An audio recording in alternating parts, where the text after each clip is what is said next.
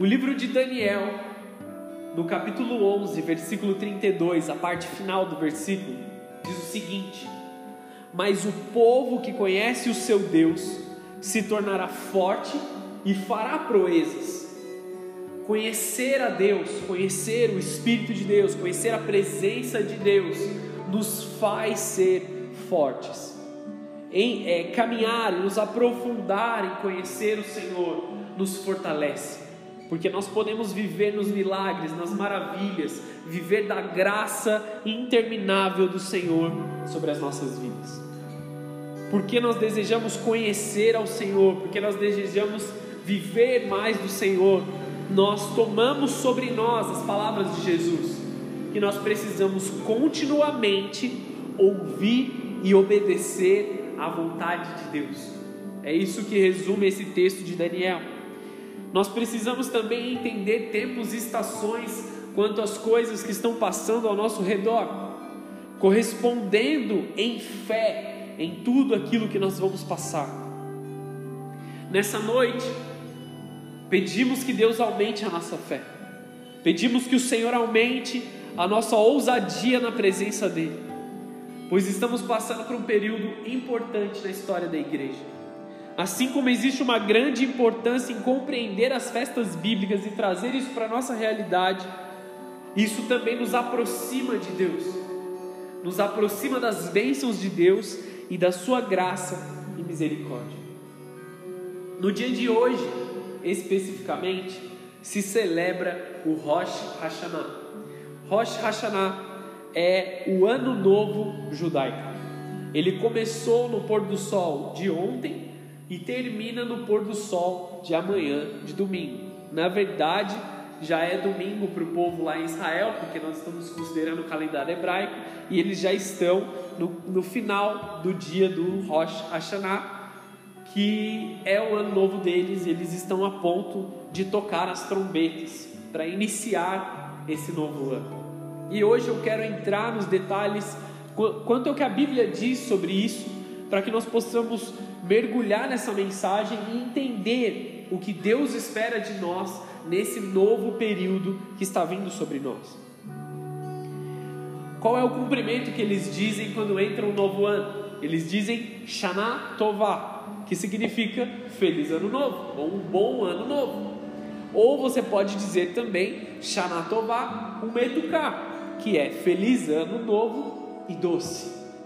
Essa é a forma de, de receber alguém no, no ano novo. Você diz Shanatová, o Metuká. Então você abençoa a vida da pessoa de acordo com essa festa bíblica. Amém? Se você conhece alguém que é judeu ou algum cristão, já aproveita e sai para a rua hoje falando para todo mundo Shanatová. Amém? Talvez ninguém te entenda, mas aqueles que estão celebrando a vontade do Senhor vão te compreender. O que significa essa palavra? Rosh Hashanah. Rosh significa cabeça. Hashanah é o ano, ou seja, nós estamos na cabeça do ano, o início do ano. Estamos no primeiro dia do ano comemorado no calendário hebraico, que é o primeiro dia do mês de Tishrei.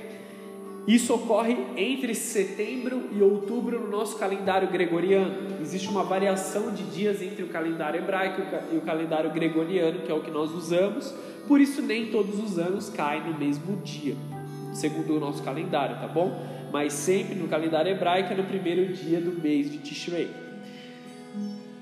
Esse é um período chamado de as grandes festas.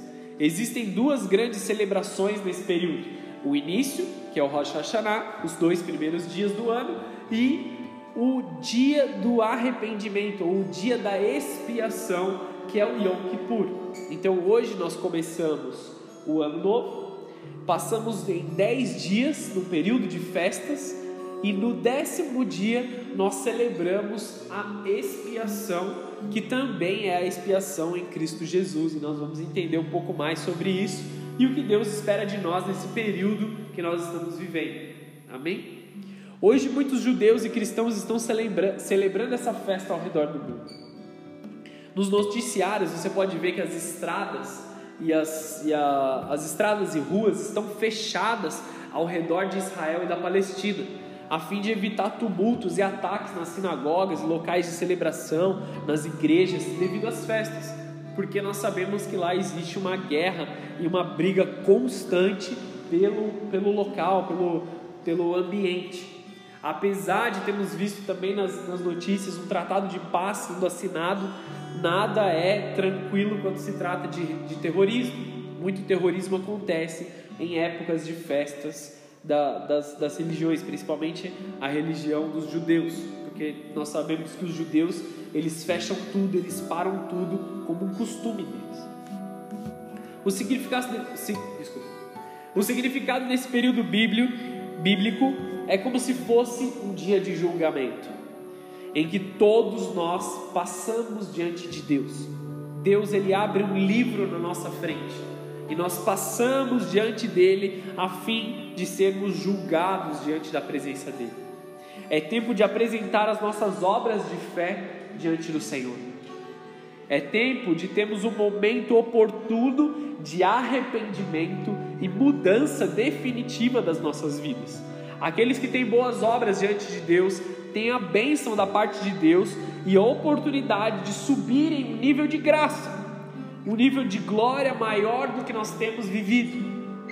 Todos aqueles que passam diante do altar de Deus, diante do trono de Deus, durante esse dia de julgamento, têm o seu nome escrito novamente no livro da vida. E existe a bênção da parte de Deus de vivermos mais um ano. Então nós estamos vivendo um período de julgamento das nossas obras diante do Senhor. Um movimento, um momento de uma apresentação, de uma assembleia solene, em que o nosso Pai nos chama para olhar a nossa vida, para olhar o nosso proceder e para nos dar a oportunidade de crescermos novamente com Ele, de crescermos novamente em conhecimento. E aí muitas pessoas podem estar até assustadas nesse momento, como se fosse o julgamento final. Eu não estou dizendo que esse é o julgamento final, graças a Deus para alguns que ainda estão vivendo no pecado, que ainda estão vivendo fora da presença do Senhor. Graças a Deus que não é com as obras dos últimos dias que Deus haverá de nos julgar, mas quanto à fé que está dentro de nós para uma verdadeira e genuína mudança dos nossos caminhos. 1 João, no capítulo 2, versículo 1 diz: Meus filhinhos, estas coisas vos escrevo, para que não pequeis. Esse é o maior conselho do apóstolo João: não pequeis. E se alguém pecar, nós temos um advogado para com o Pai, Jesus Cristo, que é justo. E Ele é a propiciação pelos nossos pecados, ou seja, a expiação dos nossos pecados, não somente pelos nossos, mas também pelos de todo o mundo. E nisso sabemos que o conhecemos, se guardamos os seus mandamentos. Mais uma vez, é um tempo de dizermos Maranata. É um tempo de dizermos e clamarmos pela vinda de Jesus nos ares sobre nós. Não só para perdão de pecados e mudança de vida, mas de uma forma desejarmos vividamente a vinda de Jesus. Desejarmos vividamente uma mudança nas nossas almas, uma mudança no nosso coração. Além desse julgamento diante de Deus, nós vamos entender os costumes que devem trazer nesse período sobre nós. Um dos costumes bíblicos é o tashli, que significa rejeitar. O que ele quer dizer com rejeitar? Por ser um período de introspecção, de profundidade de oração, é um tempo que o povo deve aprender o que se deve rejeitar. Nós temos que aprender e, e ver o que nas nossas vidas nós devemos passar a rejeitar. Como se estivéssemos preparando uma mudança para uma nova casa. Amém? Nós pegamos todas as coisas da casa em que nós moramos atualmente e colocamos em caixas, porque nós vamos mudar para uma nova casa. E aí nós pensamos, tudo aquilo que. Todas as roupas que nós temos, todos os objetos que nós temos na nossa casa, tudo aquilo nós devemos levar para a nova casa. Nós devemos levar para esse novo tempo. Só que aí nós olhamos para dentro de nós e falamos assim: será que essa roupa ainda me serve? Será que essa camisa ainda me serve? Será que esse sapato ainda me serve? Ou não seria melhor que eu doasse para outra pessoa? Será que esses objetos que eu tenho na minha casa, eles são objetos que me trarão alegria e bênção nos tempos oportunos? Ou será que são coisas que me remetem a um passado ao qual eu não quero mais voltar? Será que não são CDs de músicas que me lembram a, a, a períodos antigos dos quais eu não quero mais viver? Será que nós devemos aprender a refletir em tudo que nós temos? Eu dei um exemplo de uma mudança, porque é isso que nós estamos tratando nos últimos dias, é isso que nós estamos fazendo na nossa casa nos últimos dias. Estamos tirando tudo de dentro do armário, mexendo nas coisas, porque nós vamos mudar de casa. Essa é a nossa preocupação atual. Será que eu devo levar tudo? Será que eu não tenho que fazer algumas doações? Será que algumas coisas não me remetem ao passado que eu não quero mais viver? E exatamente isso que nós precisamos fazer nesse novo tempo, entrando nesse ano novo. O que nas nossas vidas nós devemos rejeitar? O que nós devemos deixar de lado e deixar o passado ser passado nas nossas vidas. O que nós precisamos tomar uma atitude de mudança, porque não basta, a, a palavra tashli não é só o rejeitar e virar as costas, mas é o tomar uma ação completa de encerramento daquele período, de encerramento da, daquilo. É muito mais fácil se um objeto está velho, eu jogo ele no lixo se uma roupa que ainda está em bom estado, mas não me serve porque eu engordei ou eu emagreci, é muito fácil eu ir e doar para alguém. Agora, existem momentos que nos demandam coisas muito maiores. Por exemplo, encerrar um emprego, pedir demissão, talvez seja o seu caso, ou encerrar algum tipo de relacionamento que não te faz bem que você não consegue fazer uma transformação, ou isso falando de amigos, de, de, de pessoas que, que estão, vamos dizer assim, sugando a sua energia espiritual, ou se você reconhece que você tem um relacionamento quebrado com alguém que você ama, com algum familiar, com algum irmão, com algum pai, ou pai ou mãe, tios, se você tem um relacionamento quebrado, esse é o momento de você rejeitar a situação atual e consertar esse relacionamento para um tempo novo, para um momento novo na presença de Deus. E todas essas coisas é Deus quem vai dizer para você o que você tem que tratar, o que você tem que deixar de lado, o que você tem que encerrar e o que você tem que renovar. Amém? É um período de reflexão. É um período de receber planos e estratégias do Senhor para o novo tempo, para o novo ano é muito claro o entendimento que nós devemos rejeitar os pecados e nos purificar. Nós sabemos que pecado é pecado, que pecado faz mal para nós, que nós sofremos por isso. A culpa do pecado é extremamente grande, o peso do pecado dói as nossas vidas, traz-nos cansaço, traz-nos insatisfação.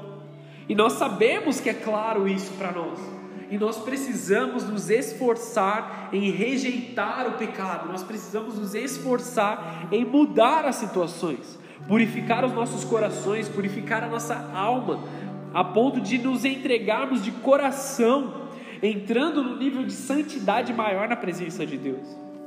Mas não apenas isso, além dos pecados, temos que atentar os efeitos dos nossos pecados o que os nossos pecados têm gerado nas pessoas ao nosso redor. Brigas, discussões, desentendimentos entre a família. Temos que pesar tudo em uma balança nesse momento. O que levar para esse novo ano? Considere esse novo ano como se você estivesse mudando da sua casa, como, você, como se você estivesse indo para um lugar novo, como se você estivesse se preparando para um lugar novo. Há um tempo atrás também nós comentamos aqui que nós, antes de nos prepararmos para uma mudança, nós olhamos para a nossa casa, abrimos os armários, abrimos as, as coisas e fizemos uma varredura em tudo. Será que tudo que estava dentro do meu armário eram coisas que eu precisava? Nós precisamos fazer isso no nosso coração nesse momento. Nós precisamos fazer isso na nossa vida O que é físico é importante, sim, nós precisamos fazer também no físico. Mas o espiritual, ele está muito acima de todas as coisas. É, temos que pesar tudo numa balança, o que levar para o novo, novo ano. Você não precisa fazer isso, tá bom? Mas o costume judaico é ir próximo a rios e riachos, onde tem uma água corrente, e eles jogam migalhas de pães, simbolizando o pecado indo embora.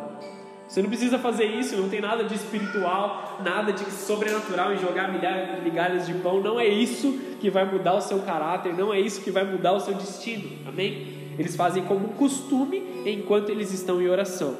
Mas nós faremos exatamente isso em oração.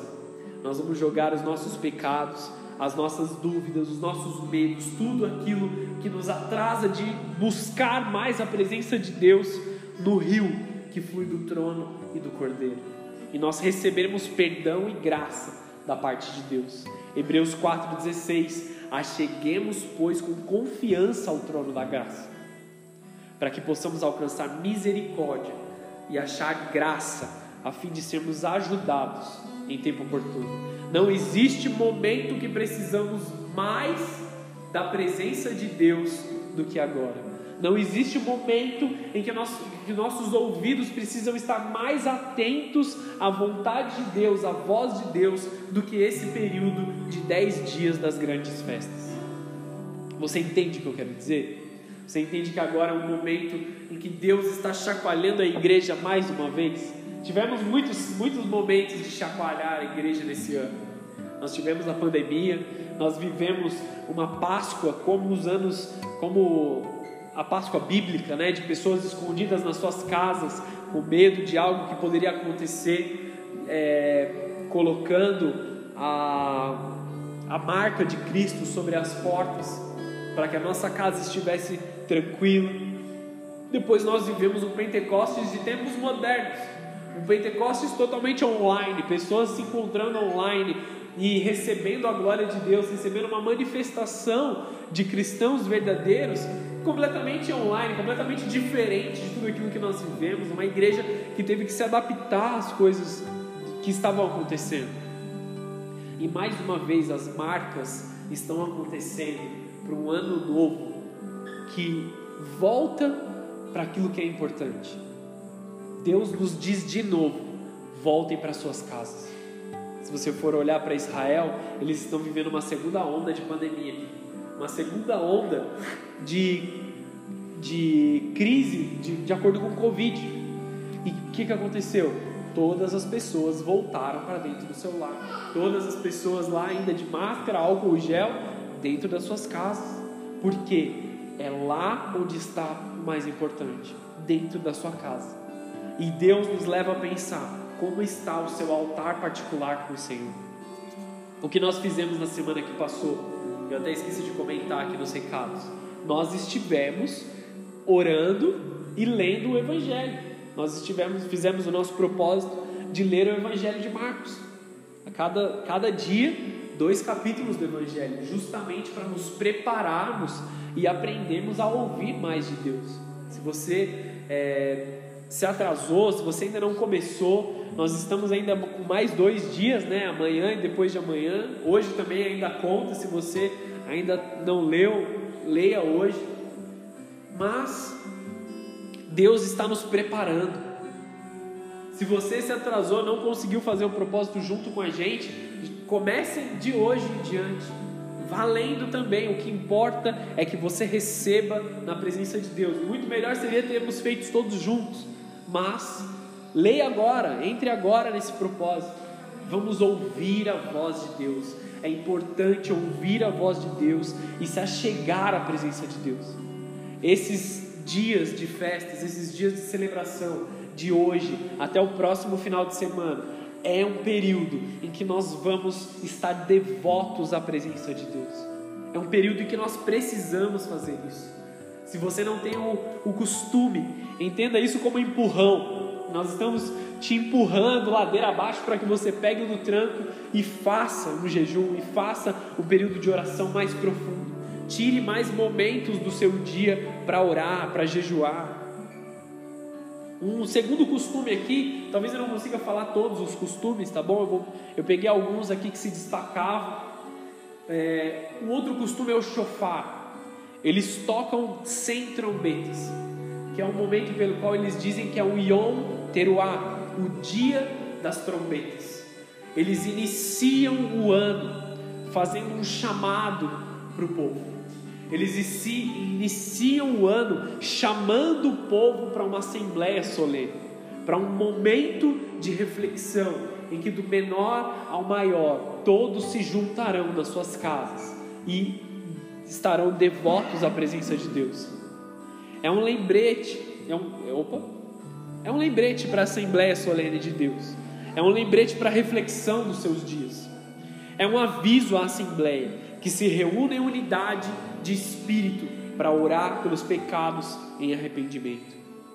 Assim também como a gratidão dos tempos passados, como a gratidão das coisas e das bênçãos alcançadas. É o momento da igreja estar unida.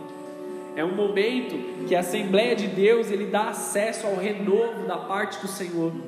2 Coríntios 5,17 diz o seguinte: Assim que, se alguém está em Cristo, nova criatura é e as coisas velhas elas já passaram, eis que tudo se fez novo.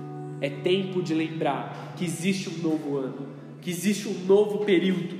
Aquele que está em Jesus, ele tem a possibilidade de viver uma vida nova a cada dia, de ser restaurado na glória de Deus, de glória em glória, crescendo cada dia mais de viver a bênção todos os dias da parte de Deus, de atrair os céus à terra, de caminhar em glória. E para isso nós precisamos considerar a exortação de Isaías. Isaías 43, no versículo 18: Não vos lembreis das coisas passadas, nem considerem as coisas antigas. Eis que faço uma nova coisa. Agora sairá luz porventura não a percebeis? Eis que porei um caminho no deserto e rios no ermo. Todos nós queremos o que é novo. Todos nós queremos beber desse rio que está no deserto, de ter um caminho para caminhar em onde a gente não consegue ver nada. Todos nós queremos a bênção de Deus, todos nós queremos mais de Deus, a glória de Deus, a presença mas com muito custo nós deixamos as coisas do passado no passado. Nós nos apegamos a velhos costumes como se fossem exatamente necessários para o nosso futuro. Nós nos apegamos às coisas, nós nos apegamos a lugares, nós nos apegamos a pessoas que não necessariamente nos farão ter um futuro abençoado com o Senhor. Quando na realidade, muito do que ficou no passado não serve mais para o seu futuro. As coisas velhas já se passaram. Agora é necessário viver em coisas novas, em momentos novos, em, em moveres novos. Aquilo que passou ficou no passado. Nós precisamos entender isso. Existem bênçãos familiares, de fato, heranças familiares, assim como existem maldições familiares. E nós precisamos aprender a medir e discernir essas coisas, se aquilo é correto ou não, se é devido ou não. Deixa eu esperar a moto passar. Existem coisas que nós devemos deixar e esquecer. O que é algo da cultura que você foi criado? Que coisas que você pode até dizer assim, toda a minha família faz. Todo mundo faz, eu faço também. Que não é de acordo com a vontade de Deus. Isaías 43, 18, lendo novamente aqui: Não vos lembreis das coisas passadas, nem considerei as coisas antigas, é tempo de olhar para algo novo da parte de Deus. Outro costume, semelhante a esse também, semelhante a tocar as trombetas, é que depois que eles tocam as trombetas, vivem esse momento de reflexão, as famílias vão para dentro das suas casas adorar ao Senhor. Vão para dentro das suas casas para cearem, se assentam ao redor da mesa, porque a família novamente é o lugar mais importante para você, é o lugar mais importante onde a presença de Deus se manifesta de forma mais poderosa. Então eles se assentam à mesa e têm um costume de comer diversos alimentos. Entre eles, um que se destaca aqui, que não pode faltar no, no, no Ano Novo Judaico, são as maçãs com mel. O que significam as maçãs com mel? A doçura. A doçura do Ano Novo. Que nem eu comentei, nós podemos desejar um ano novo para as pessoas de duas formas: Shanatová, ou seja, feliz ano novo, ou Shanatová, Umetuká, feliz ano novo e doce. Desejamos a entrada de um ano doce, um ano de bênçãos. E aqui vai uma referência à palavra de Deus digerida dentro de nós. Salmo 119, 103. O salmista diz: Ó, oh, quão doces são as tuas palavras ao meu paladar, mais doces do que o mel à minha boca. É isso que a Bíblia é dentro de nós. Depois de nós termos consumido não é a palavra no papel ou um conhecimento distante que alguém disse para nós. Essa é a palavra praticada e viva em nós, é um alimento diário. De novo, como nós temos feito o nosso devocional, a palavra na nossa boca ela é doce. A instrução de Deus é doce. A instrução de Deus nos leva ao prazer e à doçura, na pureza de Deus. Não existe pois não existe arrependimento, mudança de vida, tempos novos ou qualquer outra coisa que venha de Deus sem que haja um tempo de meditação na palavra, um tempo de reflexão na doçura de uma vida devota a Deus. Toda referência bíblica para o pecado é amargura, é tristeza de alma completa, de todas as, em todas as formas. O pecado nos leva à amargura. O pecado nos leva a essa tristeza de alma. Porque se porque nós só temos a nossa felicidade, uma realidade, uma felicidade real, não algo passageiro ou breve. Nós só temos a verdadeira felicidade em Deus. Então por isso eles dizem: Gimá Shatimá Tová, que nesse ano o seu nome seja escrito no livro da vida. Eles desejam a doçura sobre uns aos outros. Eles, eles desejam a palavra. Eles desejam a mudança, a rejeição dos tempos passados. Vamos falar um pouquinho do calendário hebraico aqui desse primeiro dia. É o primeiro dia de Tishrei, que é o sétimo mês do calendário hebraico. E o porquê ele é o sétimo mês e não o primeiro mês? O Rosh Hashanah é conhecido como dia longo. Ele começa no pôr do sol, no último dia do ano, nesse caso, nesse ano, foi na sexta-feira, e ele termina no, no pôr do sol dois dias depois, amanhã, domingo, no pôr do sol. E nós estamos comemorando o primeiro dia do ano de 5.781. Se você não sabia que ano era, agora você sabe 5.781. Mas por que o primeiro dia é no sétimo mês do calendário? Houve um grande evento que marcou a história hebreia, que foi o êxodo do Egito, quando Moisés se levantou como profeta de Deus e retirou o povo do, do, do Egito. Eles foram para o deserto em busca da terra prometida, e nesse dia foi conhecido como o primeiro dia do mês de Nissan. Então, esse fica conhecido como o primeiro mês do ano, mas a mudança na, no, no ano só acontece no sétimo mês. Eu entendo que é um pouco confuso mas isso é para marcar a importância histórica da primeira Páscoa. De acordo com a tradição judaica, Adão e Eva, eles também foram criados no primeiro dia de Tishrei, ou seja, no primeiro dia do novo ano. Foi o sexto dia da criação. Logo após, houve o primeiro Shabat, ou o dia de descanso. Por isso, o dia do, do, ano novo, os dois dias do ano novo, o dia longo, ele é considerado como um dia de descanso. Ele é um dia que o povo do Senhor deve se voltar a Deus. Não é um descanso simplesmente de você deixar de trabalhar, mas é um descanso de adoração a Deus, é um momento de reflexão, é um momento de estar profundo na presença de Deus. Aonde está isso na Bíblia?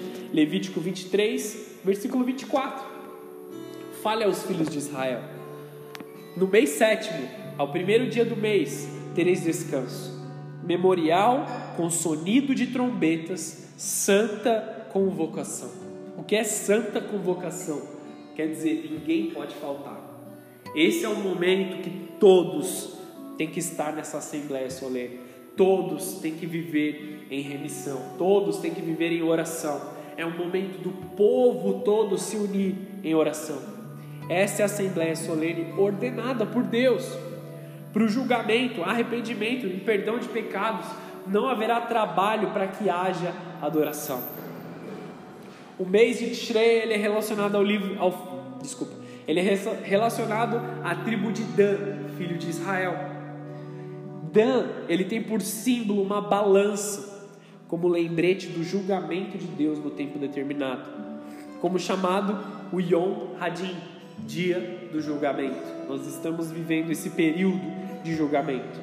Segundo a tradição judaica, Caim também matou Abel no primeiro dia de Shrei, pois houve julgamento da sentença de Caim. Não exatamente no primeiro dia, mas nesse período em que Deus vem julgar a Caim. Depois do início do Rosh Hashanah, marcam-se dez dias de reflexão, oração, até o dia final do ano novo, que é o Yom Kippur. O Yom Kippur, ele é o dia do perdão, o dia da expiação. Nós começamos isso hoje, e o dia do perdão será na próxima segunda-feira. Nós, como igreja, devemos gerar isso nas nossas vidas. O dia da expiação ou o dia do perdão, nós nos apresentamos diante do tribunal de Deus com as nossas obras e colocamos sobre nós o sacrifício de Cristo, a nova vida e o arrependimento gerado pelo Espírito Santo, a fim de receber o perdão divino sobre nós. Recebemos o sangue de Cristo que nos perdoa, não com negligência de uma vida que não se importa com o que faz. Ah, eu, eu vou fazer aqui, depois eu peço perdão.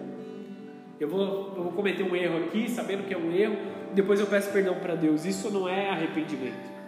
Isso não é dor pelo pecado. Não com negligência eu estou falando de um real compromisso, de um zelo pela palavra de Deus, uma vida que chora quando peca, que dói o seu coração quando peca, que sente a dor do pecado, uma urgência de mudar de vida, uma urgência de quando se vê numa situação de pecado, se vê numa situação de tristeza, ele quer mudar de todas as formas, uma, uma urgência de uma vida que simplesmente não consegue mais viver no pecado. Um verdadeiro relacionamento compromissado com Deus de todas as formas, em todos os sentidos. Entenda a sua realidade nesse período, como filho de Deus, de se apresentar diante do seu Pai. Não para que você receba uma punição, não para que você receba um julgamento dolorido, mas para que você receba o perdão devido do sacrifício de Cristo na cruz. O que eu te aconselho, faça um jejum nesse período a começar de amanhã, no pôr do sol de amanhã, que acaba o período de descanso. No pôr do sol do dia de amanhã, inicie um jejum e jejue até a próxima segunda-feira, uma semana e mais um dia. Jejue pela sua vida. Peça perdão aos, às pessoas que você ofendeu. Peça perdão por aqueles que te ofenderam também. Peça que Deus os perdoe. Resgate o relacionamento com seus familiares, o relacionamento que está quebrado. Perdoe quem você deve perdoar. Mude aquilo que você tem que mudar. Continue com o seu devocional da palavra de Deus. Nós iniciamos esse devocional agora e continue ele. Não vou te dizer o que você deve ler ou aonde você deve buscar, mas busque fazer o seu. Se você nunca tinha feito na sua vida um devocional, você aprendeu como fazer. E agora é hora de continuar caminhando com seus próprios pés. São uma semana de jejum. E aí eu não vou te dizer o que é jejuar, mas escolha você mesmo. Escolha viver isso. Porque o jejum nos faz estar mais sensíveis à presença de Deus. Nós abrimos mão da nossa carne para ouvir o Senhor, para ouvir a vontade dele. Uma das coisas que nós precisamos observar nessa festa é a palavra Machia, ou seja, Messias. Israel, como a Bíblia diz, se comporta como a bússola do mundo. Hoje, muitos rabinos judaicos, aqueles que não reconheceram a Cristo como seu, seu Senhor, seu Salvador, como seu Messias, eles dizem que esse período é o último Rosh Hashanah antes da revelação do Messias. Antes que todos vejam o Messias. Quem é o Messias? Talvez eles não saibam ainda, não tenham reconhecido a Cristo. E talvez isso seja uma profecia dos últimos dias. Mais uma vez, se nós ligarmos todos os pontos, nós vemos que nós estamos no final dos tempos, de fato, não há dúvidas quanto ao final dos tempos. Nós podemos estar chegando no momento em que a palavra de Deus diz que todo o olho verá a Cristo Jesus, todo joelho se dobrará diante dele. Isso é o que os rabinos judaicos dizem e nós especulamos quanto ao fim dos tempos, amém? Mas temos que observar todas as coisas, reter sobre o nosso coração tudo aquilo que está vindo. Pode ser o último período de julgamento realmente, pode ser que sim, pode ser que não, mas como você quer se apresentar à presença de Deus? Entendemos que Jesus é aquele que traz expiação e perdão de pecados para as nossas vidas. Romanos 3, versículo 24, chegando já ao final dessa mensagem. Sendo justificados gratuitamente pela Sua graça pela redenção que há em Cristo Jesus, ao qual Deus propôs para propiciação pela fé no seu sangue, para demonstrar a sua justiça pela remissão dos pecados antes cometidos, sob a paciência de Deus. Não existe tempo melhor para nos voltarmos a Jesus no caráter de Salvador. O Cristo, o Messias, o ungido de Deus. É isso que significam todas essas palavras. Não existe tempo melhor para clamarmos Maranata. Esse é o ano que Deus nos esconde, nos pausa, para que nós possamos receber a visão correta. Deus está colocando dentro de você uma visão correta. Peça para Deus tratar a sua visão nesse momento. Peça para Deus te dar planos, estratégias, que isso está tudo sendo liberado nos céus agora, agora, planos e estratégias sobre o novo tempo planos e estratégias sobre as vidas daqueles que você ama, que estão se perdendo, planos e estratégias para que a glória de Deus venha sobre a sua casa, sobre a sua família, sobre todos aqueles que te amam e que você ama. Ele está abrindo os seus olhos para que você veja de forma correta. Entenda as coisas corretas, saiba medir e discernir aquilo que é correto do que aquilo que é errado, de acordo com a visão bíblica. Existem sonhos de Deus sendo derramados agora sobre nós. Existem novos planos e projetos. Eles estão sendo derramados nesse novo tempo. Maranata, Senhor, ora vem, Senhor. Ora vem, Senhor Jesus. Nós desejamos a sua vinda, desejamos o seu retorno. Hoje Deus abre um livro diante de você. Como foi seu último ano? Como foi o seu último período? Como, como tem sido os seus últimos dias? Talvez ele até tenha sido muito melhor do que os anteriores. Talvez você tenha vivido algo maravilhoso nos últimos tempos. Mas quanto disso foi proveitoso e quanto disso vai ser queimado no fogo? Quanto você deve deixar para trás agora para alcançar o maior em Deus? O que você deve deixar para trás em arrependimento, em mudança? Em atitudes para encerrar definitivamente esse culto. Deuteronômio 1, versículo 21. Eis aqui o Senhor teu Deus tem posto nesta terra, ou, ou seja, tem posto uma herança diante de ti. Sobe, toma posse dela, como te falou o Senhor teu Deus de teus pais. Não temas e não te assustes.